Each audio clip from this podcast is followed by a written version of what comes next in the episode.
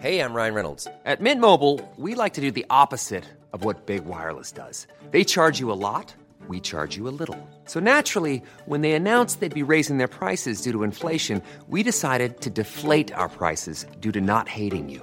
That's right. We're cutting the price of Mint Unlimited from $30 a month to just $15 a month. Give it a try at mintmobile.com slash switch. $45 upfront for three months plus taxes and fees. Promo rate for new customers for limited time. Unlimited more than 40 gigabytes per month. Slows. Full terms at mintmobile.com.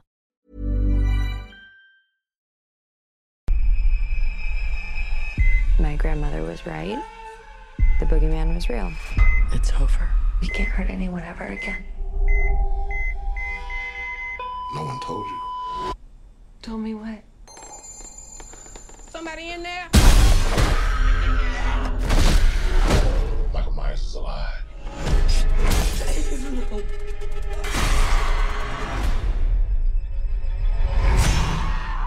Stop! You had a knife in your stomach. You and Allison should not have to keep running. Evil dies tonight.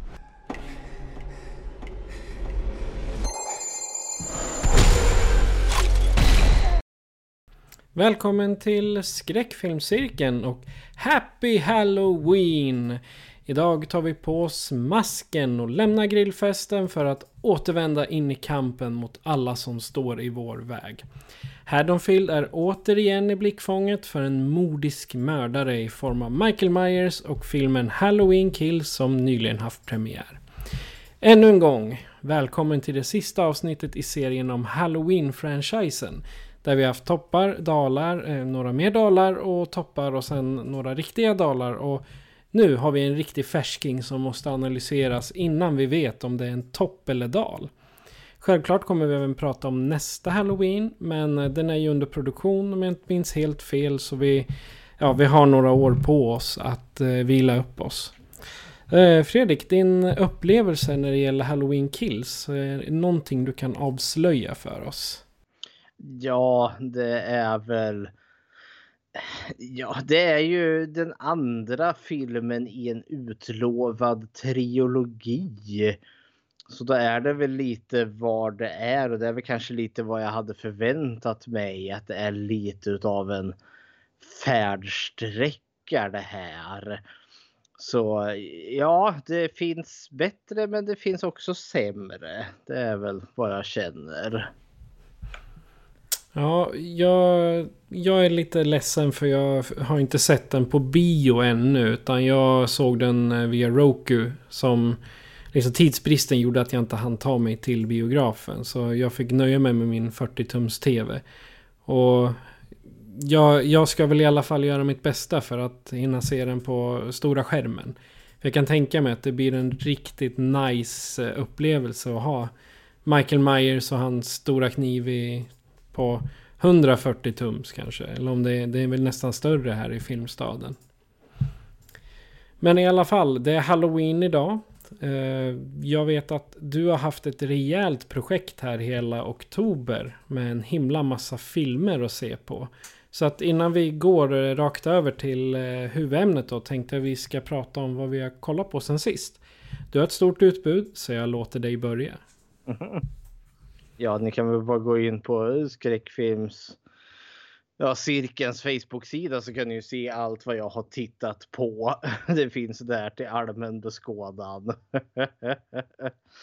Men utöver det så har inte jag sett mycket annat.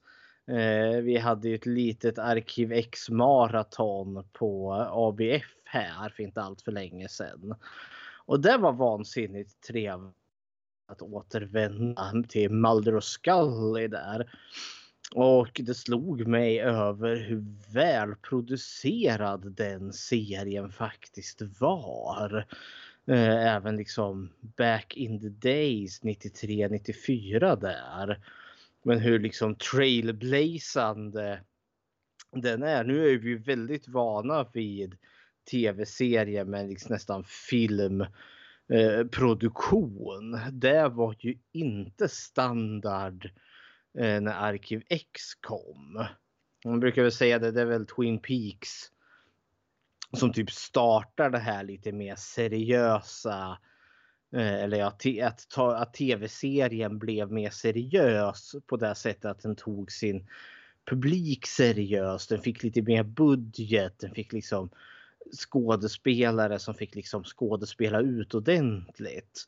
Och jag tänker att Arkiv X var den som liksom då kom i kölvattnet utav det och verkligen cementerade eh, att man kan ha alltså en genuin kvalitet. Det behöver inte vara Baywatch eller Dallas.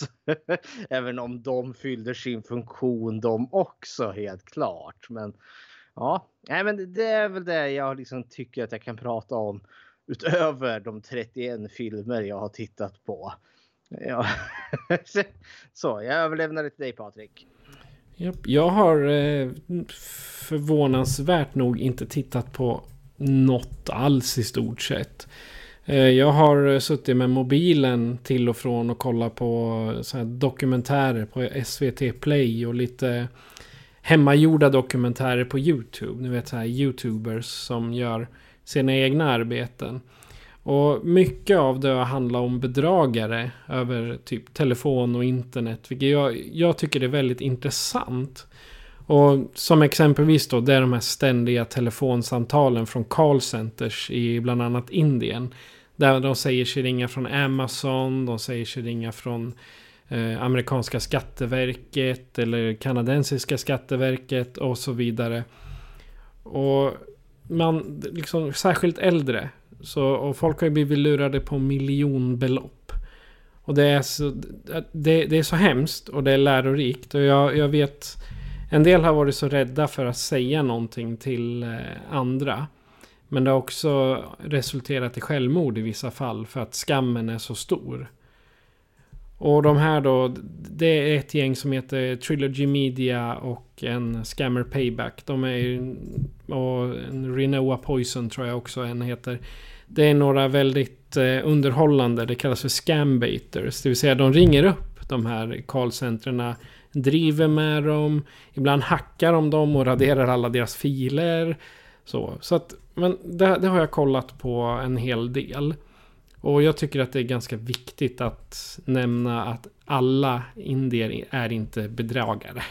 Tyvärr så är det den här lilla klumpen med callcenters i utanför New Delhi eller Calcutta eller vad de säger att de ligger som drar ner ett helt lands anseende det, det är himla trist. Jag hade ju hoppats på att, att det bara var typ ett callcenter, men det är flera tusen. Så det, det är vad jag har eh, tittat på. Och det är särskilt det här om folk folk ute i Sverige skulle behöva prata med sina äldre. Och också veta det här med det finns ju romansbedrägerier där folk an, anser, anger sig för att vara en eh, amerikansk soldat och säger att eh, ja, det är så kul att träffa dig, men de ringer aldrig, utan de pratar bara i, via text. Och så helt plötsligt kommer ett sms. Ah, jag sitter i fäng jag har blivit fängslad, jag behöver 5000 kronor för att bli släppt. Och då ska man ju, då ska man dra öronen åt sig, man ska inte bara casha upp liksom för man tror att man är förälskad. Så sånt, det har, det har gjort mig väldigt medveten. Är något för bra för att vara sant så är det oftast det. Nåväl. Eh, i och med att det är eh, Halloween nu, den amerikanska varianten, så tänkte jag du kanske har lite eh, fakta att berätta om vad Halloween egentligen innebär. Innan vi ger oss av till filmen. Ja, det känns ju passande ändå här nu. Nu har vi ju eh, plöjt Halloween-filmerna ja, alla 11 än så länge och nu kör vi den 12.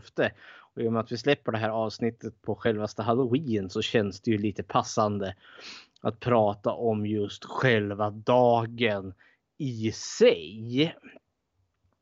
Eh, Halloween då, eh, den ska alltid, alltså det är ett datum som är satt eh, kontra till andra, vad heter det, så dagar eh, som då kan vara lite mer flytande som påsken och liknande.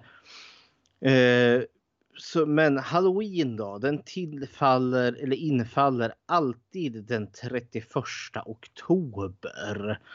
Eh, och är då de alla dödars själars afton, All Hallows Eve. Eh, och här i Sverige har vi inte riktigt haft den här traditionen alls. För vi har ju kört alla helgons dag. Eh, och den brukar alltid infalla den första söndagen mellan den 31 oktober och den 6 november. Vilket gör att de här dagarna kan ju faktiskt kollidera med varandra. Och för oss eh, har ju liksom alla helgons varit liksom mer förknippat med så stillsamt. Man går och tänder ljusen på gravarna där. Eh, och det är liksom det är en stund att minnas de döda. Eh, och det är ju någonting som också påminns som i, som i Mexiko. Eh, eller Sydamerika där, där du har de dödas dag då som infaller den 2 november. Eh, men där är det ju då mer färgsprakande. Eh, där klär man ju upp sig, gärna med det här dödskallesminket. Eh, och så festar man till det lite. Man har de här paraderna. Eh, någon har ju säkert sett den här Disney-filmen Coco. Och det handlar ju väldigt mycket just om alla dödas dag där. Och det är ett ganska färgsprakande spektakel där man eh, minns de döda, sina nära och sina kära. Och samtidigt spökar ut sig. Eh, så halloween kan ju vara lite av någon form av brygga däremellan. Så just liksom att ha en stillsam dag för att minnas de döda. Och att spöka ut sig och ha kul är inte nödvändigtvis varandras motsatser. Eh, men då självaste halloween, eller ja, eh, innan vi går dit. Eh, alltså det finns ju också en annan del till det här, just de här tidpunkterna. Och det brukar oftast vara att man brukar ha skördefest. Här brukar man, man tacka som tacksägelsedagar.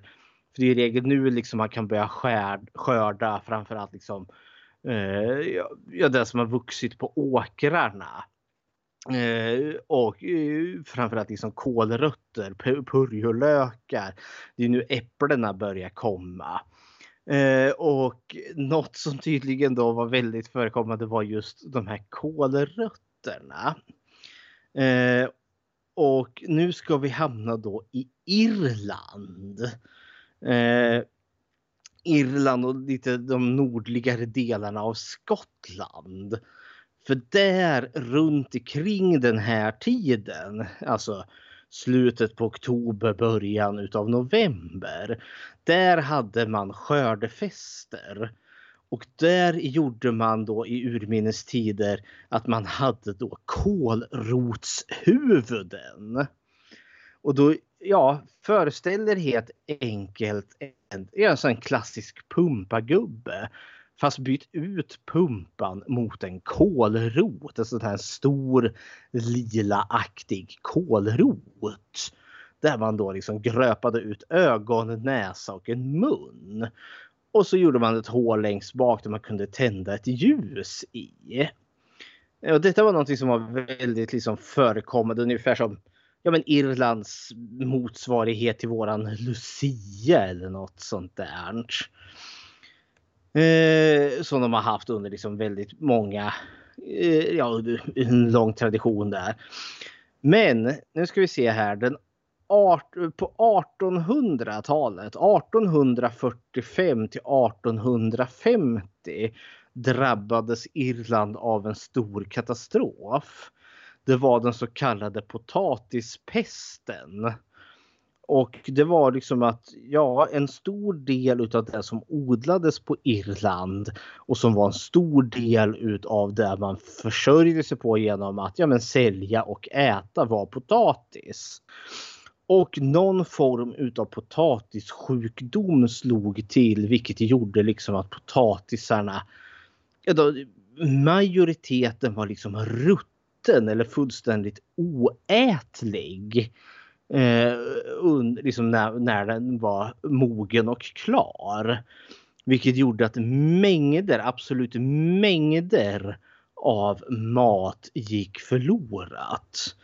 Eh, det brukar också kallas för den stora svälten på Irland. Eh, och ja, det, det här resulterade i att miljontals människor dog. Eh, det gjorde också, för alltså när det här händer 45 till 50 då är det jättemånga som emigrerar ifrån Irland för att liksom, ja, det finns inte mat, vi svälter ihjäl. Och många irländare flyttade till USA som nu då hade liksom blivit självständiga där Eh, efter det stora amerikanska frihetskriget. Eh, men det var inte lätt. Eh, och USA var inte särskilt välkomnande. Eh, irländare var någonting man såg ner på. Det var liksom, ja, man hade, ja men det var då, då tidens rasism rätt och slätt. Man en äcklig irländare som bara vrålar och skriker och suger har sina jävla sätt och beter sig och bla bla bla bla bla. Eh, men irländarna kom ju dit, tog liksom hårda jobb, slet hårt. Men man tar också med sig sina traditioner. Och en sådan tradition var ju då det här så kallade halloweenfirandet med. Eh, och något som Eh, inte man hade så mycket av i, i USA det var ju de här kolrötterna. Men något som växte bättre i många av de här områdena som i de här irländarna fick flytta till. För man hade ju segregering även på den här tiden. Det var ju då pumpor. Den klassiska orangea pumpan. Eh, så man bytte ju ut alltså det här lilaaktiga kålrotshuvudet till den här orangea pumpan. Och då får du ju den här pumpagubben. Och i och med att det är liksom svårt eh, ja, men jobbigt med den här liksom flytten, akklimatiseringen. Eh, så höll man ju hårt på det. Så la man ju till liksom att vi spexar till det och gör det lite roligt för barnen. Så då la man till liksom att man hade så här fåniga små lekar. Ett sådant var exempelvis då att hänga äpplen på ett snöre och så får man ha händerna bakom ryggen och så får man försöka äta utav det här äpplet. Så det bobblar ju fram och tillbaka. Och en annan variant där då var då liksom att ha maskerad.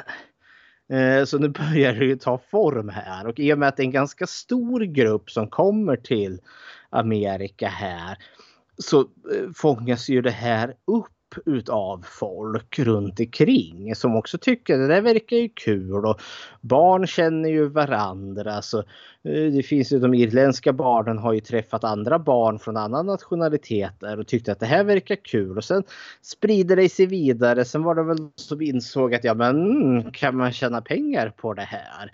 Och kalabalin kalabalong så vart det en amerikansk stor helg där då med buller och med bång. Eh, så halloween som vi gärna förknippar med Amerika har väl mer egentligen sitt ursprung från Irland. Men halloween så som vi uppfattar den är ju en väldigt amerikaniserad variant av det. Eh, den svenska motsvarigheten vi har haft har ju varit påskkärringar och påskgubbar. Så det här trick or treatandet är ju inget unikt i sig. Eh, för vi har ju haft det förut men då var det ju mer förknippat med påsken och att barn har ritade små teckningar och så gav man ut dem och så fick man godis i utbyte. Nu har det ju mer då gått maskeraden och godis eller bus.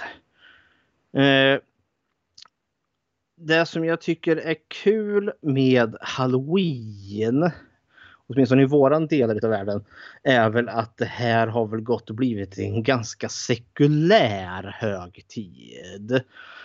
Eh, och att eh, detta är någonting som kan brygga de multikulturella grupperna. Eh, jag har vänner, en vän där som arbetar på eh, Eh, en skola, en väldigt multikulturell skola och där har de ju många liksom religiösa seder då som krockar med varandra. Vissa firar det här, vissa firar det andra. Men sällan har man någonting där man firar någonting gemensamt.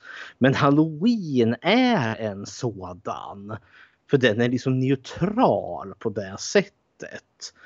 Eh, för där liksom kan alla liksom från alla trossamfund eller, eller icke-tro ändå så samlas på den här premissen att vi klär ut oss och har roligt tillsammans. Jag förstår, jag hör liksom direkt liksom. Eh, jag ser den här kristna tidningen Dagen som alltid brukar liksom skrika i högan skyn. Och jag har liksom lite vänner där från präst studenttiden där som brukar skriva ut och liksom att ja, men nu är det dags. Nu går folk ut och dyrkar satan här. Blattan blattan bla. Liksom, kristnas krig mot halloween har varit ganska rejäl där då. Eh, och det tycker jag är som oftast är trams. Men det är väl också att halloween har fått ett väldigt stort liksom likhetstecken till skräck. Eh, det tycker jag är väldigt kul. Men eh, tar man eh, det här skräckaspekten har väl blivit mycket, mycket, mycket större just här i Sverige. Medan om man kollar liksom på Amerika så är det ju väldigt mycket mer det här godis eller bus. Eh, och liksom, man klär ju ut sig till allt möjligt till prinsessor och superhjältar och allt vad det nu är. Med, eh, medans den här skräckbiten den är väl kanske mer till för den lite mer vuxna. Eh, utav folk som vill spöka ut sig. Men det är väl det som jag tycker är kul med halloween. Att det är någonting för både stora och små. Jag menar jag har varit tillsammans med eh, guddotterns familj här för inte allt för länge sedan och så hade vi liksom halloweenfest. Där vi var liksom alla utspökade och åt godis tillsammans och spelade eh, var det, Mario Kart tillsammans. Det var fantastiskt. Men jag tänker ju sådär då på motståndet mot liksom att halloween skulle ha någon form av religiös grund. Då kan man ju lika gärna tänka på midsommar som vi har som då är väl egentligen en fornnordisk eh, scen, alltså fruktbarhetsritual eh, egentligen för att grödorna ska slå rätt. Och det brukar jag inte höra liksom se eh, ja, men svenska kristna falanger som slår knut på sig själva att ja, men nu skuttar de små grodorna kring den här hemska heresisymbolen. Nej, så jag tänker halloween har fått kommit här för att stanna och får gärna vara en väldigt oreligiös högtid, precis som midsommar också är en väldigt oreligiös högtid. Åtminstone enligt mig, även om de nu kanske har haft liksom en mer religiös bakgrund. Så heppity hepp. Ja, det var väl vad jag hade om halloween som fenomen. Och det är, när, jag tänker halloween då har jag nu alltså i modern tid. Eh, särskilt som i USA då vill jag gärna placera det i samma, samma fack som typ alla hjärtans dag och eh, alla köttbullars dag eller alla de här köttbullens dag, eh, kanelbullens dag, alla de där. Jag ville gärna placera in halloween i de facken. Men jag vet ju också, som du sa, att i vissa delar av länderna är det här faktiskt en riktig högtid. Och man går inte bara och tigger godis. Sen I Sverige så är det väl inte så jättemycket det här med att vi tigger godis och pyntar ut eh, trädgårdarna sådär jättemycket. Jag tror inte jag har sett det någon gång, i alla fall inte här i Eskilstuna. Någon som fyller den med skelett och dödskallar och så. Det har jag faktiskt aldrig sett. Nej. Nej men jag tycker det, det är inte fel att ha en dag där man kan få leka egentligen. Att det blir någon form av tradition. Maskerad, fest, godis och bus. Eh, jag är I'm all for it. Jag vet att inom judendomen finns det ju, de har ju en hel hög eh, vad heter det, eh, högtidsdagar. Och en vars namn nu jag inte kommer ihåg är ju just en sådan dag där det är verkligen man klär ut sig barn som vuxna och så har man liksom skoj och bus. För det är liksom viktigt att ha. Så varför kan inte 31 oktober eller helgen där runt omkring får vara det? Så I'm all for it. Synnerligen i, i som Sverige som, där vi ändå så nu går in i en sån jäkla mörk period. Och då menar jag alltså rent ljusmässigt mörk.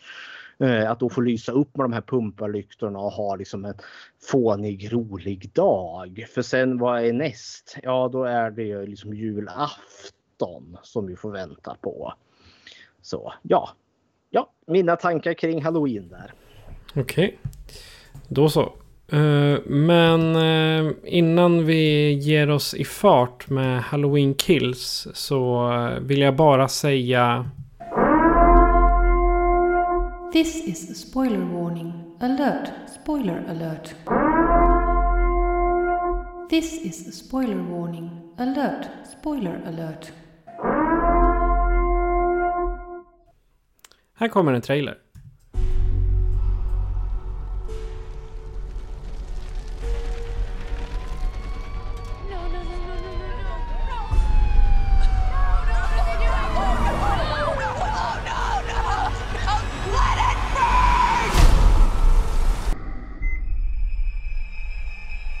My grandmother was right? The boogeyman was real. It's over.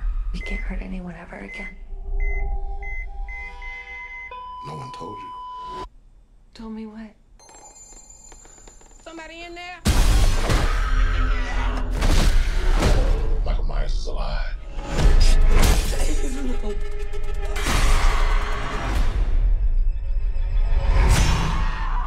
Stop! You had a knife in your stomach. You and Allison should not have to keep running. Evil dies tonight. I'm not just gonna sit and watch another innocent person die. If you track Michael's victims, that's a straight line to Michael's childhood home. What do we do? We fight. Let's hunt him down. Michael Myers is flesh and blood. But a man couldn't have survived that fire. The more he kills, the more he transcends. Run! Go now! He's the essence of evil.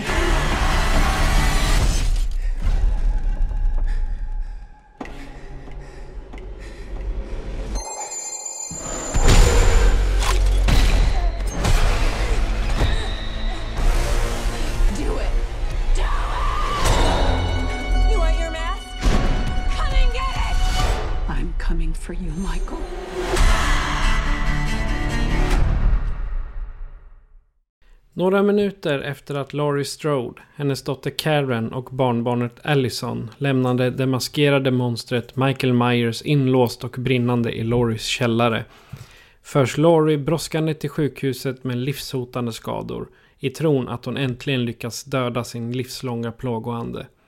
Men när Michael lyckas befria sig från Lauries fälla fortsätter hans rituella blodbad.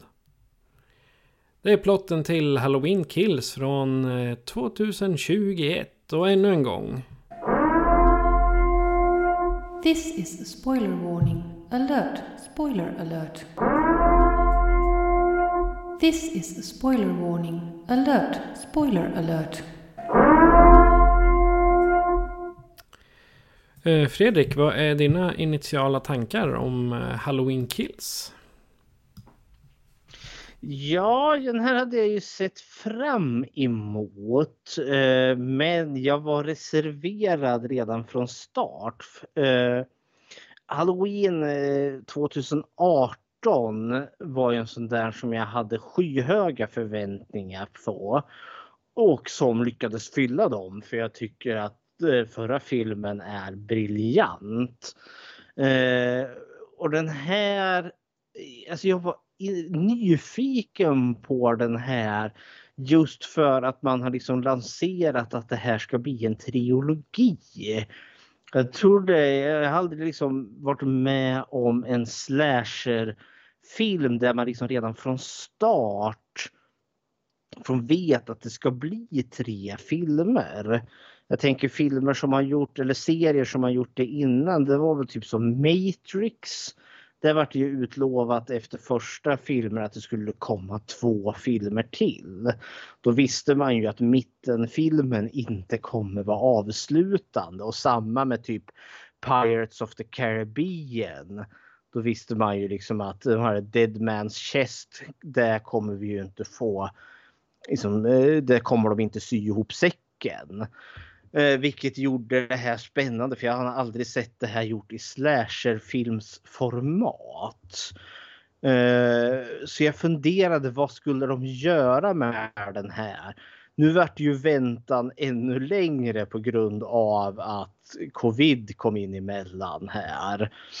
Så det här har ju dragit ut. Hade saker och ting flytit på som det skulle då hade vi kanske sett den tredje filmen. Men nu vart det ju inte så.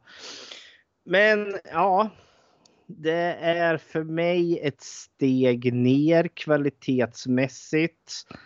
Eller ja, kvalitetsmässigt är kanske fel ord, men underhållningsmässigt är det ett steg ner från Halloween 2018. Men samtidigt så är ju det här inte slutet utan det här är ju liksom mellan filmen. Slutet har vi inte sett ännu. Vilket gör väl att det här är väl en helt okej okay film. Och ska vi jämföra med andra halloween-filmer vi har sett så finns det ju betydligt värre än den här. Men det är ett kliv ner helt klart. Så det är mina initiala tankar kring Halloween Kills. Alltså, jag tycker inte Halloween Kills är dålig. Men den är inte bra heller. Eh, det vill säga inte alls lika bra som eh, föregångaren. Jag, jag tycker liksom, det finns inga tvådimensionella karaktärer av den här macho superhjältekvinnan som eh, helt enkelt eh, spöskiten ur eh, Michael Myers. Man har inte heller den här självbetvivlade killen som gråter och gnäller var 30 sekund. Liksom. De har liksom blurrats ihop och existerar inte längre. För det har funnits i de andra filmerna. Eh, Halloween Kills anser jag återspeglar verkliga människor som jag kan relatera till på ett eller annat sätt. Men empatin och empatin för offren, kanske inte alla men vissa av dem. Och hur man behandlar rädsla och skräck gör att ja, berättelsen blir trevlig. Alltså man, man det, det, är inte så mycket utveckling i själva berättelsen om man säger så. Men jag tycker att det finns mycket av det här budskapet, socialt budskap. Så, så man kan säga så här, det var, det var välskrivet början och slutet, men inte mitten. Och jag tycker ändå att de fick igenom det här Eh, Ehm, jag ska säga det igen, det sociala budskapet om att man är för samarbete och sammanhållning. Och vilket då, eh, som man ser i trailern, resulterar i ett pöbelupplopp. Och som jag sa tidigare så har jag tittat på en massa dokumentärer, bland annat den om stormningen på, till Kapitolium. Så att det, jag fick liksom en, oj då, det, det var så det gick till där och även då i eh, Halloween Kills. Hmm. Ja, men jag har, jag har en del att, att säga om både handlingen och alla karaktärer som är med. För det är ett helt gäng. Du brukar vara duktig på att hålla listan på karaktärerna. Och eh, vad, vad känner du? Vilken ordning? Ja, alltså vi, dels så tar vi väl familjen Strode här då, för vi har ju en jäkligt massa återvändare. Jag vet inte om det här kanske är en del i problemet med den här filmen kanske för min del. För de introducerar en sån in i bängen massa karaktärer. Och mycket av dem är ju lite så här Halloween-fans-godis. För det är återvändande karaktärer från första filmen. Vi får liksom se vad som hände med barnen som vart eh, som, som Laurie Strode satt barnvakt till för nu är de vuxna och sjuksköterskan dyker upp där som fanns med precis i början och det är liksom och sheriff Bracket är tillbaka och hej vad det går. Så det känns lite som att de har bara tryckt den här filmen full med liksom haha här ska ni få halloween-fans. Och jag vet inte om det är till filmens fördel eller om det är till filmens nackdel. Men vi börjar med familjen Strode. Och då kan vi väl ta Laurie Strode att börja med. Vad tyckte du om Laurie Strode i den här filmen? I den här filmen så är hon lite som eh, Nancy i eh, A Nightmare on Elm Street. Jag, är det tredje eller fjärde filmen hon i stort sett ligger i koma hela filmen? Du blandar inte ihop det här då med Halloween 2 där Laurie Strode ligger i koma i stort sett hela filmen. Det är den jag blandar ihop det med. Så är det ja. ja. Men det, då, då, då, känns det lite som att de har gjort om den här med tvåan. För hon eh, ligger ju i stort sett skadeskjuten på sjukhuset. Det är den känslan jag har. Hon har, liksom ligger där och sen ska jag, jag ska ut och slåss. Fast jag inte kan stå upp knappt så. Det är den, den känslan jag får. Så det, är, det, det passar ju bra att det här är eh, Halloween Kills, alltså tvåan i 40 år senare. Och så gör de en repris på när hon ligger i koma i tvåan andra. Det var det jag skulle komma till. Det var inte Nancy. Jag blandade ihop de filmerna helt klart. Det är bara för att Nancy den utspelar sig på ett sjukhus sen av eh, Nightmare on Elm Street. Ja. Ja. Vad tycker du? Ja, nej, men eh, jag tycker det är en liten kul callback till just Halloween 2. Just att Laurie Strode ligger typ neddrogad på ett sjukhus majoriteten av den här filmen. För jag menar Jamie Lee Curtis, hon har inte så jättemycket att göra i den här filmen. Och jag tänker att det kanske är smart för jag förväntar ju mig att hon kommer få så mycket mer att göra i sista filmen. För det är ju den filmen jag tänker att då drabbar de samman, Michael och hon. Eh, hon är ju... Alltså, jag gillar ju det här just, alltså, de tog ju upp på att hon, hon, hon är opererad. De gör ju till och med en grej här när hon får reda på att Michael fortfarande lever. Hon drogar upp sig där med smärtlindrare. Nu ska jag ut och ta fanskapet. Och hon hinner inte långt innan hon ligger i, innan hon är tillbaka i sjukhussängen. Vilket jag tyckte var liksom ett, ett kul grepp. Men hon är ju, när hon väl liksom får vara, när hon är liksom aktiv så är hon liksom, hon är ju liksom single-minded. Hon ska ju liksom mörda Michael. Eh, hon lyssnar inte på någon annan utan hon är ju fortfarande den här lite, alltså maniska.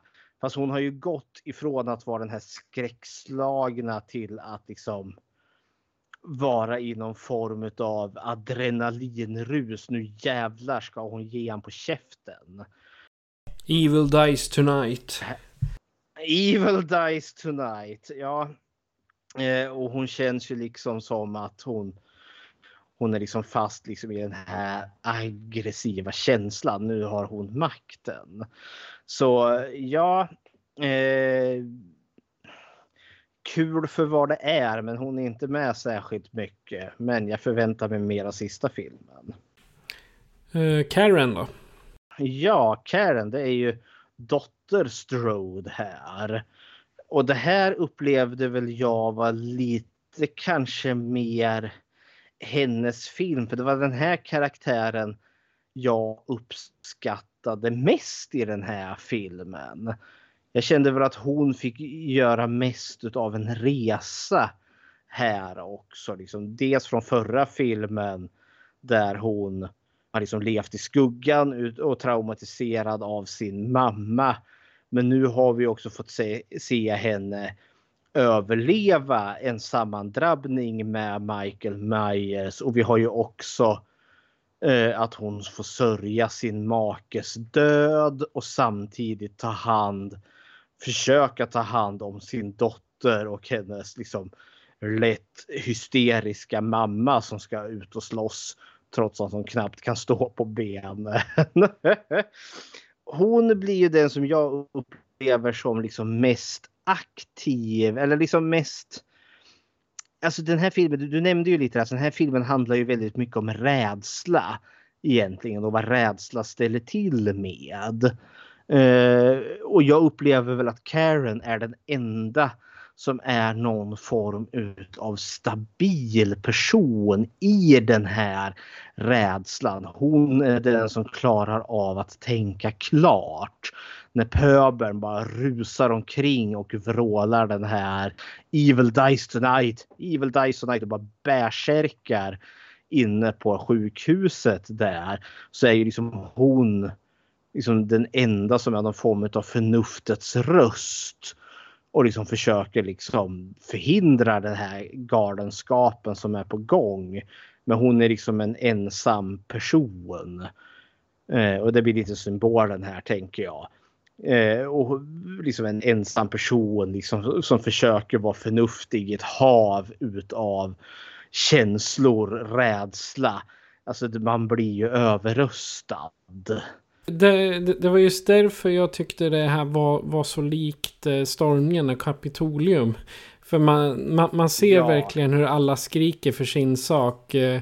Eh, eh, ta tillbaka valet, eh, stopp the stil eller vad de nu skrek under hela tiden. Ja.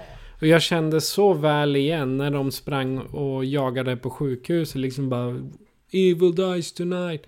Det var precis likadant som under de demonstrationerna. Ja, det, det, som är lustigt med den här, alltså den här filmen var ju i stort sett klar redan 2019 här så den är ju lite, det var ju före sin tid egentligen. För det här är ju före, alltså den är ju filmad före stormningen av Kapitolium. Och den kom ju också lite innan det här Black Lives Matter rörelsen. Nu har jag ju sett att Jamie Lee Curtis själv har ju ganska skamlöst promotat den här som just liksom, ja, men ett eh, statement eller kopplar den till just Black Lives Matter protesterna. Och jag tänker väl bara att den här lyckades liksom få in någonting väldigt rätt i tiden utan att ens veta om att det skulle hända. Så det är väl, eh, ja, just det här mobbmentalitet. Jag tror nog att kanske att det här är en mer het potatis i Amerika än vad det är. Definitivt. Bara med det sagt så vet jag Ja, bara med det sagt så vet jag ju att ganska nyligen här så var det ju en Black Lives Matter protest här i Göteborg var det väl som urartade lite och det vart polisbråk där. Så ja, jag ska ju inte säga att det är orelevant även för oss. Nej, sen vet man ju inte heller om det är BLM-anhängare som har gjort all skadegörelse och så. För det, det har man ju sett under många sådana där demonstrationer att en del tar, i, tar tillfället i akt och får förstöra liksom under täckmantel av en fredlig demonstration. Så ja. Men det känns som att vi kan spara mobben också för den kan vi prata lite om nästan som sin egen karaktär. Vi kan väl ta med den under hotet tycker jag. Ja, det tycker jag. Men eh, tillbaka till Karen. Eh, som sagt, hon är den som jag upplever som den enda som kan tänka rationellt. Hon är ju den enda utav alla dem som faktiskt lyckas ja, men lura Michael in i en fälla. Jag upplever att hon är den enda som alltså, kan genuint skada honom. För de andra som liksom ska klämma dit han liksom, där är han, liksom, dundrar man dit och liksom Michael gör ju bara köttfärs av dem. Eller när de har insett att Michael har återvänt till sitt hem och de ska liksom rusa in och skjuta honom. Det går ju käpprätt åt helvete. Men Karen, hon är den som liksom listar ut liksom hur hon håller huvudet kallt där ur huset och sen lockar honom in i en fälla där sen i slutet. Så jag upplever att hon är den enda som är den här rationella rösten i en film som jag upplever försöker Ja, men som, som har just rädsla och skräck. Eh, folk är irrationella, folk låter sina känslor styra och hon är liksom en stabil faktor mitt i denna jävla storm. Hepp! Då har vi, hade du något mer om Karen? Nej, jag tycker precis eh, samma som du faktiskt. Du tog eh, nog upp det mesta som, eh, som jag tyckte. Men jag tycker också att Karen har blivit lite... Hon har tagit över och blivit Laurie Strode i, i den här filmen. Det är, liksom, det, det är inte Laurie som är hjälten utan nu, här är det Karen som har blivit nya Laurie Strode. Och sen eh, hennes sidekick blir ju Allison, det vill säga dottern.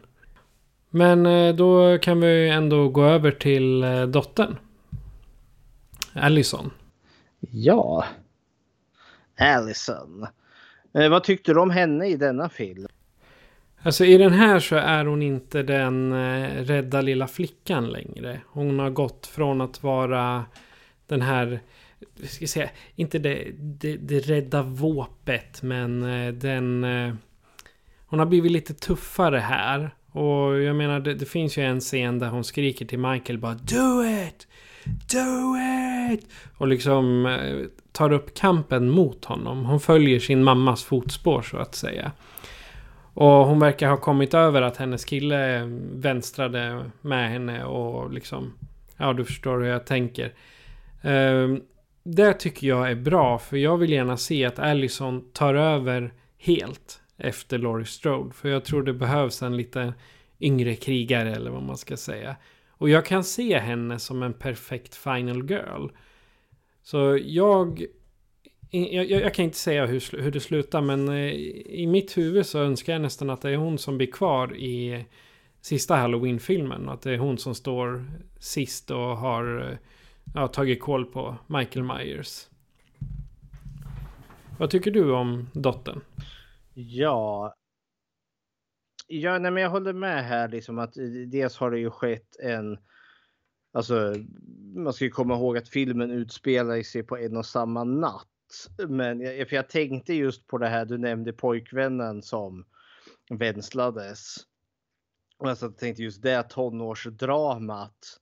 Hur trivialt det nu plötsligt blev efter Michaels intåg. För nu har hon liksom fått slagits för sitt liv. Hon har förlorat sin pappa. Att han liksom höll på och hånglade med en annan tjej på på, på eh, den här maskeraden de var på. Det är blaha blaha i sammanhanget.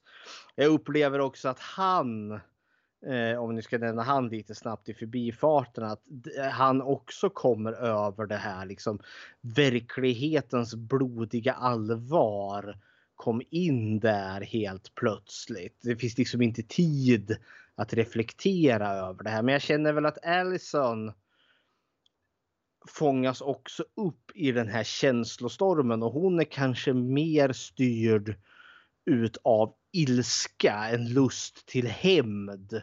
Besegra Michael Myers, hämnas sin faders död där.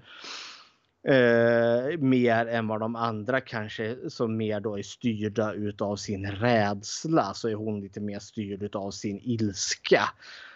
Eh, men jag känner också där att hon hon blir, alltså, det, ja, eh, vi har ju spoiler alert här redan, men alltså deras plan att storma Michaels hus, det går ju käpprätt åt helvete. Vad trodde hon egentligen? Att hon bara skulle springa upp till Michael och knivhugga han? Nej, det är liksom en jävla urkraft de har att göra med det känns liksom inte som, det, det, är inte genomtänkt. Det är liksom, de har ingen smart plan. Och hon är inte heller sig i slutändan, om inte hennes mamma hade dykt upp där, ja då hade det ju gått åt helvete för henne. Eh, så jag känner lite det att hon gör sig en väldigt dyrköpt läxa i den här filmen till nästa film. För jag ser verkligen hur hon och Laurie Strode här har en hel del att bearbeta till nästa film. Så ja, hepp. Men det är väl också av de här, så Laurie Strode ligger neddrogad och skriker i sjukhussängen. Uh, Allison är liksom på ett hämndtåg. Uh, av de här tre generationerna Strode eh, så är det ju Karen som jag tycker är den som får mest att göra och får mest karaktär. De andra två, Laurie Strode och Allison, blir mer liksom relegerade till sina känslor. Eh, för jag menar Allison var en ganska bubblig och intressant karaktär. Nu är hon mindre intressant tycker jag. Men jag känner också att hon är liksom mitt i en resa. Alltså karaktären befinner sig i mittpunkt här. Eh, så det är inte så märkligt att hon kanske är lite ja, mindre intressant i den här filmen. För jag förväntar mig väldigt mycket mer till nästa film. Ja, det var väl mina tankar kring Allison. Ja, mycket mer än så finns det ju inte att, att säga tycker jag i den här filmen. För även om hon har en relativt central roll så är hon inte med så jättemycket i action så att säga. Hon är med och springer runt och letar Michael men jag tycker inte att hon, hon är inte så Hon är inte så central i själva Ja, i mobben eller vad man ska säga. Då så, vem kommer vi till då? Eh, vi kan, alla som spelade Shape kan, ju vi, kan vi låta vara tills, till eh, Mike. Eh, alltså jag tänkte vi kan klumpa ihop de här nu. Eh, alltså de återvändande karaktärerna. Och det är ju då Lonnie, eh, Tommy Doyle, Sheriff Brackett, Lindsay och Marion. Alltså det är ju de återvändande eh, Eh, figurerna. Jag tänker man kan klumpa ihop dem nästan till en enda helhet. Eh, för jag tänker att Alltså det här är ju alla återvändande karaktärer. Lonnie var ju mobbaren i första filmen. Eh, och han blir ju liksom en av de här i lynchmobben. Tommy Doyle var ju pojken som Laurie Strode satt barnvakt till. Och han blir ju som någon form av eh, ledaren för den här lynchmobben. Lindsay var ju den andra flickan, eller alltså det var ju det andra barnet som Laurie Strode eh, satt barnvakt. Och Marion som sjuksköterskan som kör Dr. Loomis där i första filmen när Michael stjäl bilen. alltså de här karaktärerna har man ju liksom det är de här som jag inte riktigt ja, jag inte riktigt vet vad vill de göra med dem egentligen. Alltså man har ju byggt upp någonting här att de här karaktärerna de samlas liksom varje dag vid halloween och så minns man det här liksom traumatiska som hände.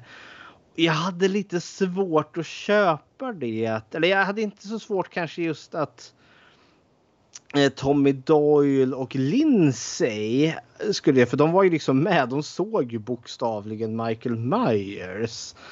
Eh, medans Lonnie där, det var ju han som skulle smyga upp eh, till eh, Myers huset och Dr. Loomis skrämde honom. Nu får vi en liten utökad flashback i den här där man ser att han blev skrämd av Myers. Men alltså Doktor, eller syster Marion är den som är det största frågetecknet. Vad gör hon här? Men bodde inte hon i Haddonfield? Eller kanske hon aldrig nämner? Nej, det framgår liksom inte. Eh, men så, alltså, det här känns som att det är väldigt mycket fanservice nu. Och på ett sånt sätt att de här karaktärerna blir väldigt mycket one note tycker jag. Tommy Doyle blir liksom ledaren för den här lynchmobben. Och blir liksom inte mycket mer än en träskalle som springer omkring och är arg. Lonnie lika så.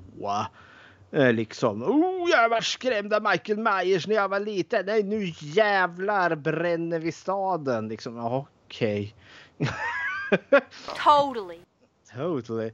Eh, nu klumpar jag ihop de här karaktärerna ganska rejält. Men det är också för att jag tycker att de blir behandlade lite detsamma. Och jag vet inte som sagt om det här är genialiskt eller om det är dumt. För eh, väldigt många av de här karaktärerna ryker i den här filmen. Vi kanske inte säger vilka som ryker men en hel del. Och då har man ju som gjort rent hus till nästa film här då. Så uh, det är hit and a miss för mig. För en hel det var inte direkt som att jag satt och tänkte mm, jag undrar vad som hände med Tommy Doyle eller Lindsay. Alltså jag, och om man ändå ska ha med dem kan man inte göra något intressant med deras berättelse? För det här är inte så intressant. De är liksom ja, arga. De är en arg lynchmobb. Och det är i stort sett allt vad de är. De är rysligt inkompetenta på det de gör dessutom. Ja, men alltså jag, jag håller med dig i det du säger. Jag hade hellre sett antingen att den mobben, att man får lite karaktärsutveckling på dem. Eller så har man inte med dem alls. Det var liksom så jag, så jag kände det. Men eh, jag skulle gärna vilja veta mer om dem. Vad som har hänt och hur det hände och varför. Men jag menar, de, det försvinner så mycket. Men Anthony Michael Hall är ju jättebra skådis i sig. Men eh, liksom själva Tommy Doyles karaktär. Vad, vad blev det av honom efter att han var, hade växt upp och blivit som en liten pojke? Liksom, är han bilhandlare eller är han Techjets eh, bolagsägare? Eller, ja, som eh, Lonnie, han har ju blivit alkoholiserad golfspelare eller vad han nu kallar det. Typ så. Jag skulle vilja ha med, för nu är de mest bara med som karaktärer som har som var med i första filmen och inte mycket mer. Det, det, är inte så intressant och det är liksom. Det finns ju mer karaktärer utöver de här karaktärerna. Så vi är ju liksom i ett hav av karaktärer. Och jag känner liksom att ingen med undantag från Karen, R, Karen Strode får liksom utvecklas och liksom skina i den här filmen. Så det, ja, mm, ja. Ja, jag, vet. jag vill göra en, eh, en riktigt eh, cool shout-out till Big John och Little John. Ja, jo, vi måste prata. De var världens coolaste karaktärer. Alltså. Big John och Little John. Ja, jag älskade de karaktärerna. Det är ju det är ju gayparet som har flyttat in i Myers-huset. Ja. Och jag, jag, tycker inte de var värda en shoutout bara för att de är gay. Jag tyckte de var så jävla roliga mot varandra också. Ja. Och mot barnen. Ja, de har ju några trick or treaters där då som håller på att jävlas med dem. som de håller på att försöka skrämma tillbaka. Eh, ja. Jag vet att det är ju, vad heter han, David Gordon Green som har regisserat den här. Och han regisserade ju förra också. Och han gjorde ju en liten grej i förra som jag har sett folk, alltså i andra recensioner som har plockat ut liksom att karaktärer som ska bli mördade få lite så här utfyllnadsscener ungefär som pojken och pappan i första filmen. Eh, eller 2018s film. Där pojken, de sitter och har någon konversation om att de har varit ute och jagat men pojken vill, han vill dansa men han gillar ju att jaga och sen Sen kommer Myers där och mördar dem. Att man har ställt det här liksom varför att vissa har liksom kritiserat 2018s variation för att de här scenerna är onödiga. Jag tycker inte det, för jag tycker det flashar ut. Eh, det, det, är likadant som det här, det här äldre paret i början. Hon som håller på att köra med den här drönaren. Eh, och sen kommer Michael in och brutalmördar dem båda två. Alltså jag uppskattar den här liksom lilla jag är egentligen ganska... Kanon, kanonmaten får en personlighet. Ja, och just att det är lite meningslösa grejer. Hon, hon leker med den här drönaren och hennes make kommer där och tycker att du är så dålig. Och liksom så har de lite så kärleksfullt gnabb med varandra. Så jag tycker lite att jag har ingenting emot det här för jag tycker det jag känner lite mer med karaktärerna när Michael väl dyker upp och mördar dem. Även om jag får känna dem en sån kort, kort, kort stund.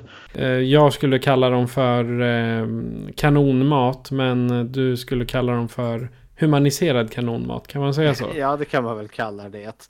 Jag vet inte om folk har stört sig på att det just att det är liksom slöseri med tid eller något sånt där. Jag har, jag har uppskattat det här lite quirkiga draget. Eh, som, ja, men som är för, förra 2018, de här två poliserna som sitter och pratar om sina mackor. Eh, liksom som att ja, men det leder inte historien någonstans. Och sen kommer Michael och mördar dem. Men jag vet inte, jag, jag tycker det är lite ett roligt moment där.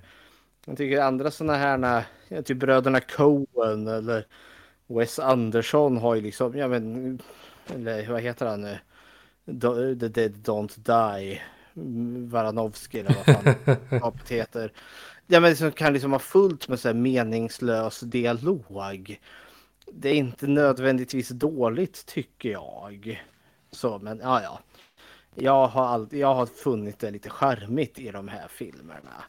Men det är som sagt för mycket karaktärer som inte är särskilt utbyggda. Alltså av de här, vad kan man kalla det, legendary character från originalfilmen från 78 är förvånansvärt liksom ja blank slate. Det är inte mycket där som jag känner att oj vad kul det var att se dem igen.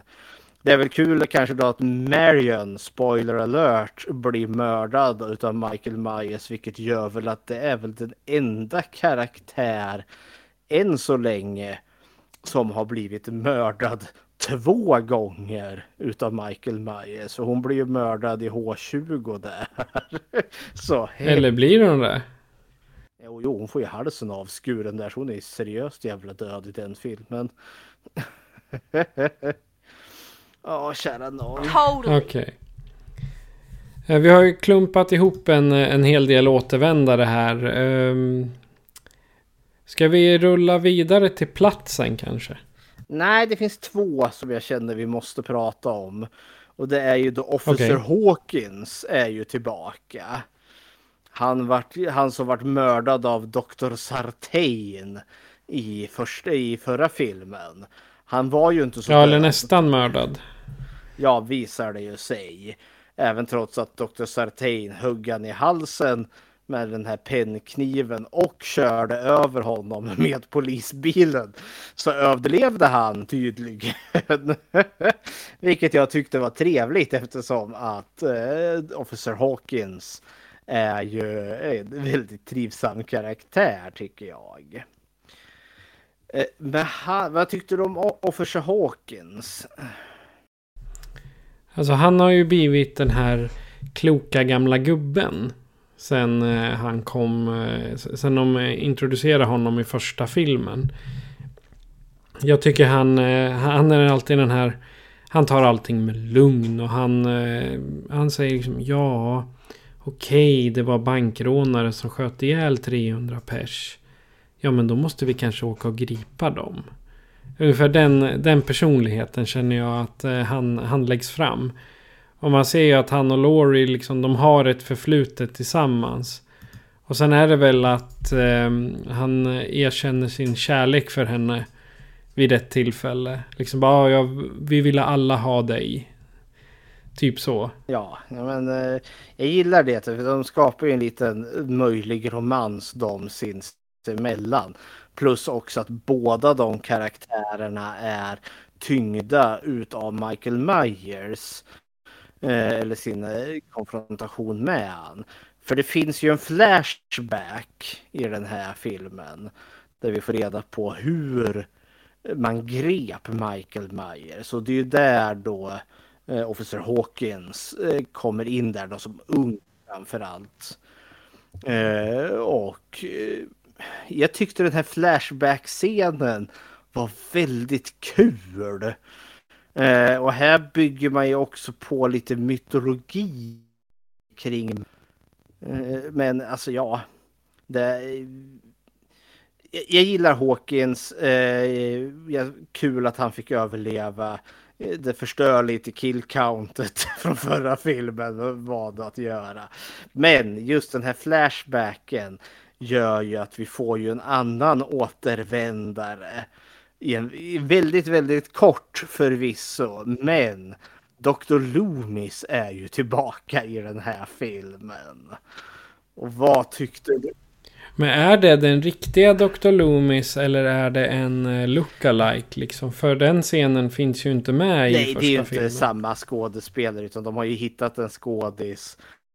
Och så har de ju sminkat upp honom så han ska se ut som Donald Pleasant. Eh, och först trodde ju jag att det här var CGI, liksom att de har dataanimerat in hans ansikte eller något sånt där. Men det har de inte. Utan de har verkligen liksom använt praktiska specialeffekter, sminkat honom och sen använt då lite smart ljussättning. Så det ser ju fan ut som Dr. Loomis. Eh, och låter nästan som honom. Röstskådespelaren har väldigt lik röst, men det är lite nyans. Jag tycker rösten är lite mörkare. Men jag varit väldigt glad när jag fick se Dr. Loomis igen. ja. Eh, Dr. Loomis eh, skådespelaren heter Tom Jones Jr. Och han är eh, egentligen eh, construction coordinator. Så jag skulle gissa att han bygger alla kulisser. Så han fick en kort, eh, in, eh, kort inhopp här bara för att de var jäkligt lika. Och rösten är det Colin Mayhan som gör och han eh, hittar jag ingenting annat på. Jo, han gör det i ha första Halloween också. Där gör han också Loomis röst. Nej, men jag tyckte det här är awesome. Det är kul. Men ja, ja, ja. Men där får vi också lite mer inblick i varför Officer Hawkins vill eh, besegra Michael Myers. Och det blir ju mer det här att eh, han och Laurie Strode känner båda två att de ska måste döda Michael Myers. Så det blir väl de två i Halloween Ends där då som ska eh, ta sig an Myers. Jaha, är det dags? Ja, är det dags för platsen här nu? Ja, eh, jag satt och antecknade lite och jag kan tycka att det finns två platser som är mest centrala. Och dels har vi ju Haddonfield i sig. En liten mer pimpad variant. Eh, just nu i början av den här filmen en jäkla massa lik överallt. Eh, och sen tycker jag att det är mycket som utspelar sig på sjukhuset. Ja men det är ju liksom Haddonfield med omnejd, sjukhuset och sen är det väl Myers hem där. Alltså eh, där han bodde i, som får stå som kuliss för filmens tredje akt. Så den här är ju liksom väldigt all over the place egentligen. Uh, och jag känner att bilden jag får av Haddonfield är ju att samhället är ganska stort ändå. Det är liksom del i en mycket större stad egentligen. För bilden jag haft om Haddonfield är liksom att det är en liten, liten avkrok någonstans. Eh, en liten finare avkrok förvisso. Men nu känns det liksom, ja. Jag skulle kunna tänka mig att Haddonfield är lite som Torshälla Ja, den är liksom som ett mindre och sen är det ju att de har ju, ja de har ju ett eget sjukhus. Haddonfield Memorial Hospital. Så jag menar det, ju, det kan ju omöjligtvis vara någon liten by. För då kanske man skulle ha en typ en ja, Men med tanke på hur stort det där sjukhuset är. Det är ju liksom verkligen flera våningar högt. Och vi får ju se insidan. Och det är verkligen ett toppmodernt sjukhus. Så, ja. Men alltså annars, jag gillar alltså stilen i den, i den här filmen det, det, det, är, det är snyggt, det är mycket för ögat att titta på. Det känns som att man medvetet har lagt in en massa detaljer. Och på tal om detaljer så dyker ju Silver Shamrock-maskerna upp igen. Och det är åter lite den här liksom som jag känner dels med alla de här återvändande karaktärerna. Eh, vi får en återupplivning av Dr. Loomis. Vi får en flashback liksom där de har ansträngt sig för att liksom återskapa hur saker och ting såg ut. Vi har Silver Shamrock-maskerna. Alltså det här är ju verkligen liksom filmen som bara levererar en jävla massa fan service. Liksom. Oh, kommer du ihåg det här från Halloween? Kommer du ihåg det här från Halloween? Ah, bah, bah, bah, bah, Det är väldigt mycket så som jag upplever det. Ja. Kan vi bara prata lite kort om, eh, vad heter det, mm, eh, mobben. Eh, så har vi en liten segway in till Myers där sen tänker jag. Alltså den här, det hänger kanske också lite ihop med eh, Halloween eller Haddonfield också. För vad tyckte du om den här lynchmobben som blir? Alltså det, det finns ju något som har varit, blivit alltså, väldigt uppmärksammat nu senaste ja, eh, fem, tio åren. Och det är ju vad man kallar för mobbmentalitet. Det vill säga eller gruppmentalitet. Det vill säga eh, om person 1 gör någonting Eh, och en person två följer efter och sen så visar det sig att det går som en kedja. Och då har man kanske en ledare då. Och i det här fallet är ju Tommy som är, har blivit en ledare. Han är karismatisk så han snurrar runt, runt, runt och, och raggar folk. Kom med oss, kom med oss, ni måste komma med oss för vi ska Eh, döda den och den och den. Ja okej, okay, fine säger de. Nu går vi. Så och eh, helt plötsligt så har det blivit en sånt stor grupptryck att ingen lyssnar på sanningen. Istället så går de på det den stora massan tycker. Och i det här fallet då så är de ju ute efter Michael Myers. Och eh, vad resultatet blir att de jagar helt fel person. Och för att ingen lyssnar på den riktiga faktan så... Ja, det, vi behöver inte säga exakt vad som händer där. Det, han dör. Eh, punkt, så är det. Sen hur han dör det kan vi överlåta till när folk vill titta. Alltså jag tycker att, om jag tänker, för den här gjordes ju ändå så före Capital Riot och före Black Lives Matter. Alltså jag kunde inte låta bli att göra tanken till liksom så här Twitterstorm eller alltså mobbar på sociala medier, vilket orsakar lidande för riktigt folk. Alltså där fakta bara kastas ut genom fönstret. Eh, och så liksom folk bara liksom går på gut feeling. Så jag kan se den symboliken. Det jag har svårare med är just den här, alltså för första filmen, alltså första, då menar jag 2018s film. Det gjorde de ju till och med en grej av just det här att ja men för 40 år sedan så vart tre personer knivhuggna till döds av Michael Myers. Ja, det är en piss i Mississippi om man jämför med vad som har hänt idag. Liksom med 11 september, IS, skolskjutningar. Det är liksom det är en kuriosa eh, i stort sett. Och jag menar att jag tycker första filmen tar upp det ganska bra.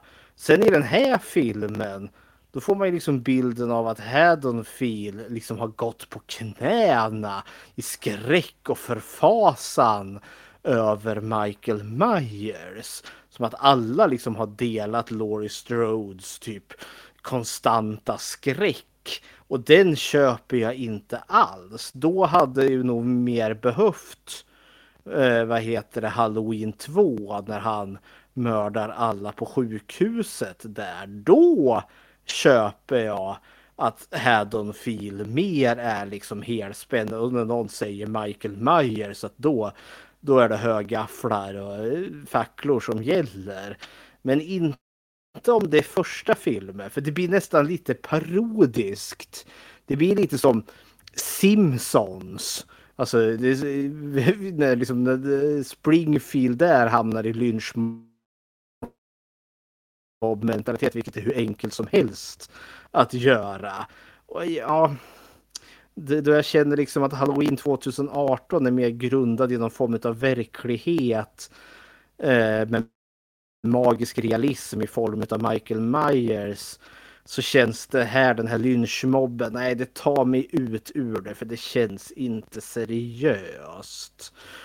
Eh, Så ja, det- jag förstår symboliken, det var ganska, ja, nej. Lynchmobben var lite, man brukar snacka hit and miss och lynchmobben var lite mer utav en miss för mig. Okej, vart eh, bär det hän? Ska vi lyssna på musiken kanske? Det kan vi ta och göra.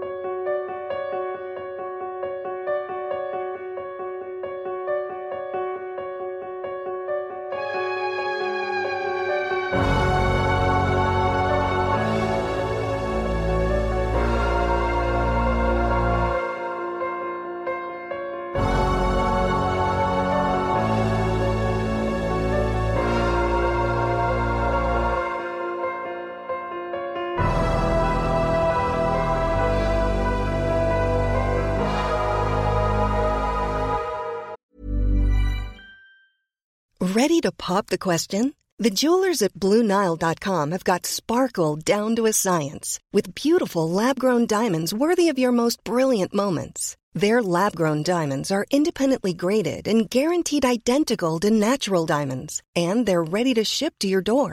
Go to BlueNile.com and use promo code LISTEN to get $50 off your purchase of $500 or more. That's code LISTEN at BlueNile.com for $50 off. BlueNile.com code LISTEN.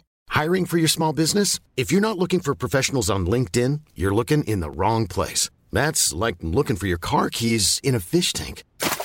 LinkedIn helps you hire professionals you can't find anywhere else, even those who aren't actively searching for a new job but might be open to the perfect role. In a given month, over 70% of LinkedIn users don't even visit other leading job sites. So start looking in the right place. With LinkedIn, you can hire professionals like a professional. Post your free job on linkedin.com/people slash people today. Den är ju riktigt bra. Den här musiken alltså. Det är en liten pip- pimpad variant. Men visst var det så att John Carpenter var tillbaka och gjorde John den här Carpenter är musiken? tillbaka och komponerar musik och jag gillar den här. Det är inte det bästa. Jag tror jag gillade Halloween, eh, Halloween Triumphant från eh, förra filmen bättre. Men det här är ett väldigt trivsam take på den klassiska Halloween-musiken. Den är, det är ju Halloween 40 år senare. Ja, eller nu blir det väl 43 år senare. Ja. Så, ja. Men eh, är det dags för eh, Myers? Okej, jag låter dig eh, börja med din tolkning eller dina åsikter om hur de har porträtterat Michael i den här. Jag tycker ju att de har ansträngt sig i järnet. Dels är det ju samma skådespelare men det är ju ytterligare en ny som jag tror spelar den yngre Myers i Flashbacken här. Eh, och eh, jag tycker för det har man ju märkt med de andra eh, filmerna, liksom hur varierande Myers ska vara. Här känns det verkligen att de har ansträngt sig. Det är samma Michael som kommer tillbaka. Eh, vi får ju lite mer utökning i hans mytos. Men inte särskilt mycket. Vilket jag tyckte var helt okej. Okay. Eh, Michael är ju skrämmande i sedvanlig ordning men jag upplevde honom som läskig i 2018. I den här så känns han kanske lite mer som Jason från fredagen den 13. För det är väldigt mycket liksom han mördar folk i klungor. Det är inte så mycket den här han smyger sig på en och annan där. Det är väldigt lite stalking i de här filmerna utan det är väldigt mycket där stod det liksom fyra, fem personer och så kommer Michael och bara slafs, slafs, slafs, slafs, slafs och är liksom en helt ostoppbar mordmaskin. Eh, de har ju samtidigt gjort Michael mer aggressiv. Alltså det känns som att han, eh, det, är lite Rob Zombies eh, Michael Myers med overkill. Medan han samtidigt inte är så aggressiv som Rob Zombies Myers. För det är som det här äldre paret, så hon som leker med drönaren där. Hon får ju Först trycker han det här liksom lysröret i hennes hals. Och medan hon ligger där och håller på för blöder så har han liksom tryckt upp hennes man på köksön där och bara liksom hugger kniv efter kniv efter kniv i honom. Medan hon liksom sakta tynar bort. Och jag känner också folk dör inte så snabbt i den här filmen. I, i, från 2018 var det en hel del mord som var utanför bild där vi fick se eftereffekterna och det var ju synnerligen groteska saker i förra filmen också. Här får vi se det groteska när det händer. Eh, och ja, tonen är annorlunda här. Den är råare, mer cynisk. Alltså vi, det känns lite som att vi mer... Vi vet ju att Myers flyttar på lik. Han dekorerar, han trycker upp lik lite här och där. Men det brukar vi aldrig få se i filmerna. Men i den här filmen känns det som att vi får se den biten lite mer. Vi får se där vi vanligtvis inte får se i filmerna. Eh, men som sagt, Michael är liksom i stort sett densamma, vilket jag uppskattar. Men han är inte särskilt läskig. Han är bara brutal i den här filmen. Så ja, det är mina tankar kring Michael. Vad tyckte du om Michael? Alltså Michael i den här, vilken sadist. Han är ju sanslös. Nog för att han mördar mycket folk. Men jag tänker som just det, det tillfälle du tänker på. Han kör ju in säkert 20-30 knivar i honom. Det är nog inte det. Det är väl kanske bara 10. Men det, alltså längden på den scenen gör att det ser ut som man står liksom slaff, hämtar en till, slaff, hämtar en till, slaff. Och jag menar, sånt har jag ju sett exempelvis Jason, han gör så någon enstaka gång. Men jag tänker, han har ju inte tillräckligt mycket intellekt för att slänga in tio knivar rakt i bröstet på en person. Myers har möjligen den intellekten, men han vet inte varför han gör det. Och jag säger den här, jag var, alltså jag var satt och blundade på de där, för jag vet, han, han var så sadistisk. Han, lek, han lekte alltså med döda kroppar och det jag menar och sen gjorde han den här ständiga som han också gjorde 2018 när någon höll på att rinna, höll på att dö. Då stod han och vickade på huvudet så här bara. Ja, han, livet rinner ut. Kul för dig, liksom. Så. Det var den känslan jag fick utav ja, men, honom. Ja. ja, men det känns också som att filmen fokuserar mer på på lidandet, alltså den här utdragna döden. För det är väldigt mycket liksom, ja men som han som blir huggen där så många gånger där han bara sätter kniv efter kniv. Vi får ju höra där då han liksom så tafatt liksom försöker ropa till sin fru att liksom att get away from her. Men han kan ju inte för han är ju liksom halvt död redan. Och liksom hur han för liksom försöker liksom you leave her alone medan hon liksom redan är liksom halvt om halvt döendes. Och medan hon håller på och dör så liksom får liksom det, det är det sista hon ser liksom det extremt brutala mordet på sin make. Och jag känner lite att det är lite tonen i nästan alla mord, i nästan alla morden här. Men liksom att det finns det här utdragna, det hjälplösa, det förtvivlade på något vis och vänster. Och liksom också det liksom det fatala, det är liksom när Myers kommer för dig. Ja, det, det är bara dags att dö i stort sett och du Ja, han är verkligen just det här att han är ond blir väl jävligt tydligt i den här filmen att det inte går att resonera med honom för fem jävla öre. Han är liksom, ja. Han är bara ondskan i sig. Ja, eh, där de introducerar i den här är ju att han tydligen söker sig hemåt. För när han var liten så stod han i sin systers rum och så stirrade han ut genom fönstret dagarna i ända tydligen. Uh, och den vet jag inte, för den bilden jag alltid haft var att han var en normal pojke. Tills och med att han en dag bara tog kniven och knivmördade sin syster. Den biten har jag all... det har liksom varit mitt originalmytos kring Michael. Sen att han var knäpp från start, ja, det vet jag inte riktigt.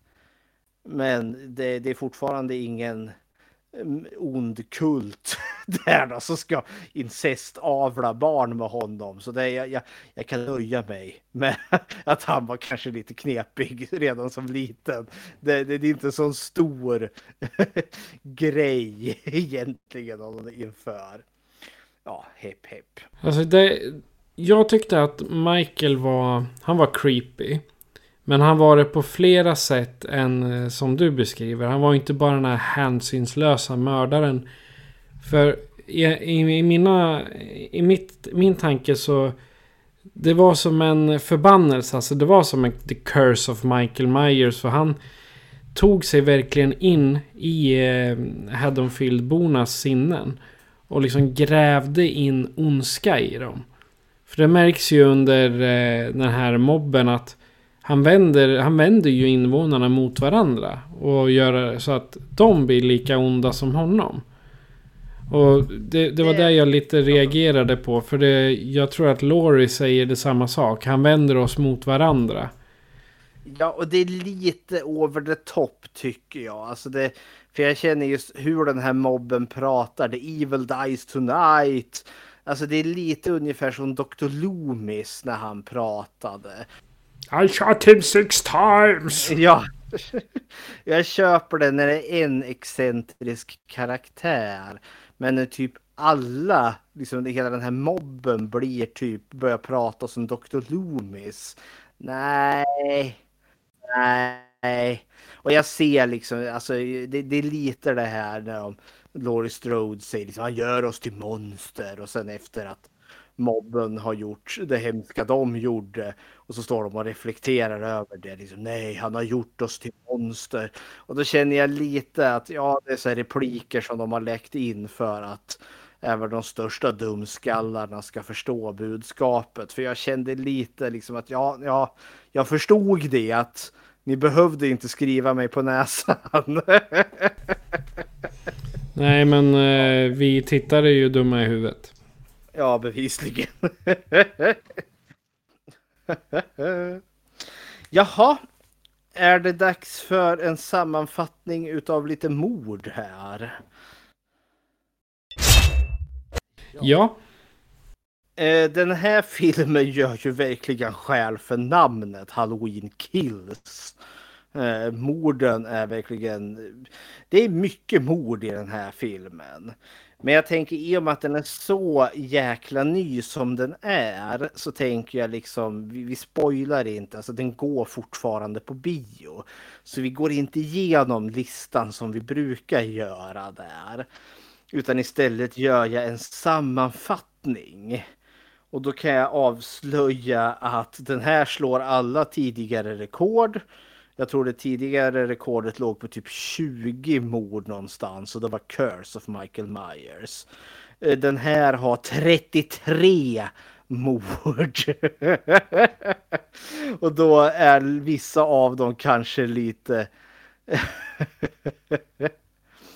då är kanske vissa av dem lite svåra att eh, sammanfatta för det är en hel del massaker som sker som vi kanske inte får en slut eh, alltså en slutgiltig definitiv summa förrän i kanske Halloween Ends i nästa film. Men då som jag kunde räkna med 33 stycken eh, var av eh, då, då, ska vi se här. Eh, vi var ju uppe i, i, i förra filmen så var vi uppe i 135 mord. Och eh, nu eh, är det då 31 mord vi ska lägga till. För alla dödsfallen i den här filmen är inte Myers skyldiga till. Men han är skyldig till 31 som jag kunde räkna mig till. Och då hamnar vi på en slutsumma på 166 mord.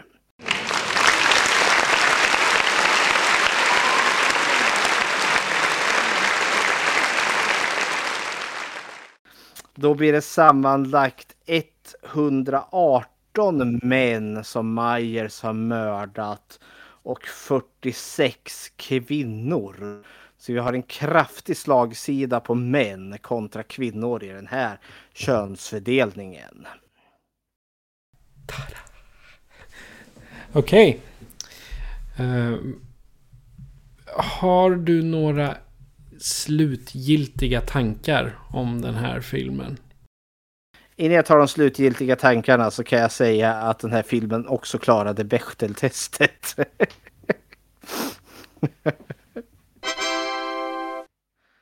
Det har varit en kort sammanfattning där. Då så. De slutgiltiga tankarna kring Halloween Kills. Eh, ja, som tidigare sagt, det här är ett kliv ner. Men det är inte en dålig film per se. Det känns verkligen som att den här filmen är en eh, färdsträcka till en annan film. Eh, och jag känner väl också lite om att eh, nu får David Gordon Green här verkligen leverera med Halloween End. För nu förväntar jag mig någonting i hästväg. Så nu ribban är satt högt. För är Halloween Ends en riktigt jävla bra film. Ja då blir det här en riktigt jäkla bra trilogi. Med den här Halloween Kills som den, ja, helt okej okay i alltihopa. Men ja, det är liksom en tre av fem i betyg. Det finns betydligt värre halloween-filmer. Det finns betydligt bättre halloween-filmer. Jag kommer nog att återvända till halloween 2018 fler gånger än vad jag kommer återvända till Halloween Kills. Men inte en dålig film, men inte en jättebra heller. Så det är mina slutord. Okej. Okay. Uh, I den här filmen hade jag svårt att veta vilka vilka delar jag skulle klassa som prioriteringar. Eh, på vissa ställen hade, tycker jag filmen har nästan utfyllnadsmässiga scener med totalt meningslösa diskussioner och det var liksom en risk som jag kunde finna i början var att det här skulle bli en total röra. Eh, men i det här fallet så tycker jag att David Gordon Green försöker att flytta, eller det är ett försök för honom att flytta berättelsen från Strode-familjen till att fokusera på de andra överlevande från 78. Det är modigt men det räckte inte hela vägen. De får liksom alldeles för lite tid på skärmen. Och om man nu skulle banta ner kampen Laurie vs Mike så skulle jag hellre vilja ta mer av samarbetet mellan invånarna eh, i kampen för att försöka lura in Myers i fällorna. Men det uteblir liksom vilket gör att eh, typ mittendelen av, av filmen som är typ 45 minuter av två timmar. Den, den blir så lam och långsam och tråkig att titta på. Så sammantaget så innehåller Halloween Kills en hälsosam dos av eh, mord, brutalitet. Men sen finns det något, någonting som liksom behöver sticka hål på den här samlande bubblan av spänning. Och det kommer aldrig. Utan eh, det, det är ett minus. Men det är också något som är ganska vanligt i trilogier. Och det är att mellanfilmerna är lite så här transportsträcka till the final battle liksom. Så jag hoppas det är lite mer fart och eh, fram och kör slasher hittar jag i någon, någon blogg där. Eh, så att jag skulle nog ge den här 3 av 5. Man skulle kunna klippa bort en halvtimme i handling. Utan att eh, det skulle störa filmen. Det är vad jag tycker till sist. Men det var Halloween Kills från 2021. Och eh, vi får väl säga Happy Halloween igen. Men om du som lyssnare då eh, vill eh, hälsa Happy Halloween till oss, eh, önska filmer eller bara vill säga hej så kan du göra så här för att kontakta oss. Skräckfilmscirkeln presenteras av Patrik Norén och Fredrik Rosengren. Produktion FPN Productions. Besök skräckfilmscirkeln.com för att hitta var du kan lyssna på oss, hur du kan stödja oss och hur du kan kontakta oss. Vill du diskutera filmerna i avsnitten är du välkommen att gå med i gruppen Skräckfilmscirkeln Eftersnack på Facebook. Tack för att du lyssnar.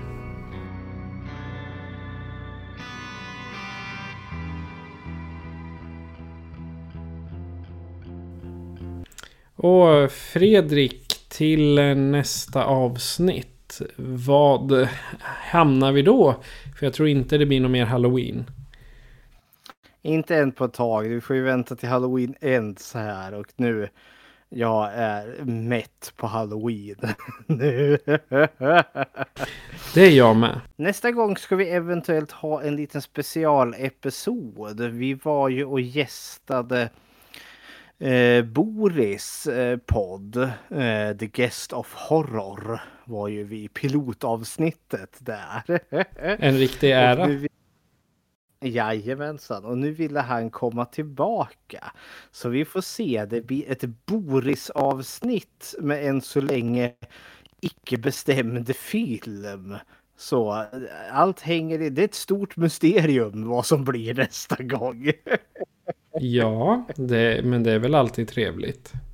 Ja, men eh, det finns väl inte så mycket mer kvar att säga än att eh, jag heter Patrik. Och jag heter Fredrik. Du har lyssnat på Skräckfilmscirkeln. Adjö på er. Adjöken.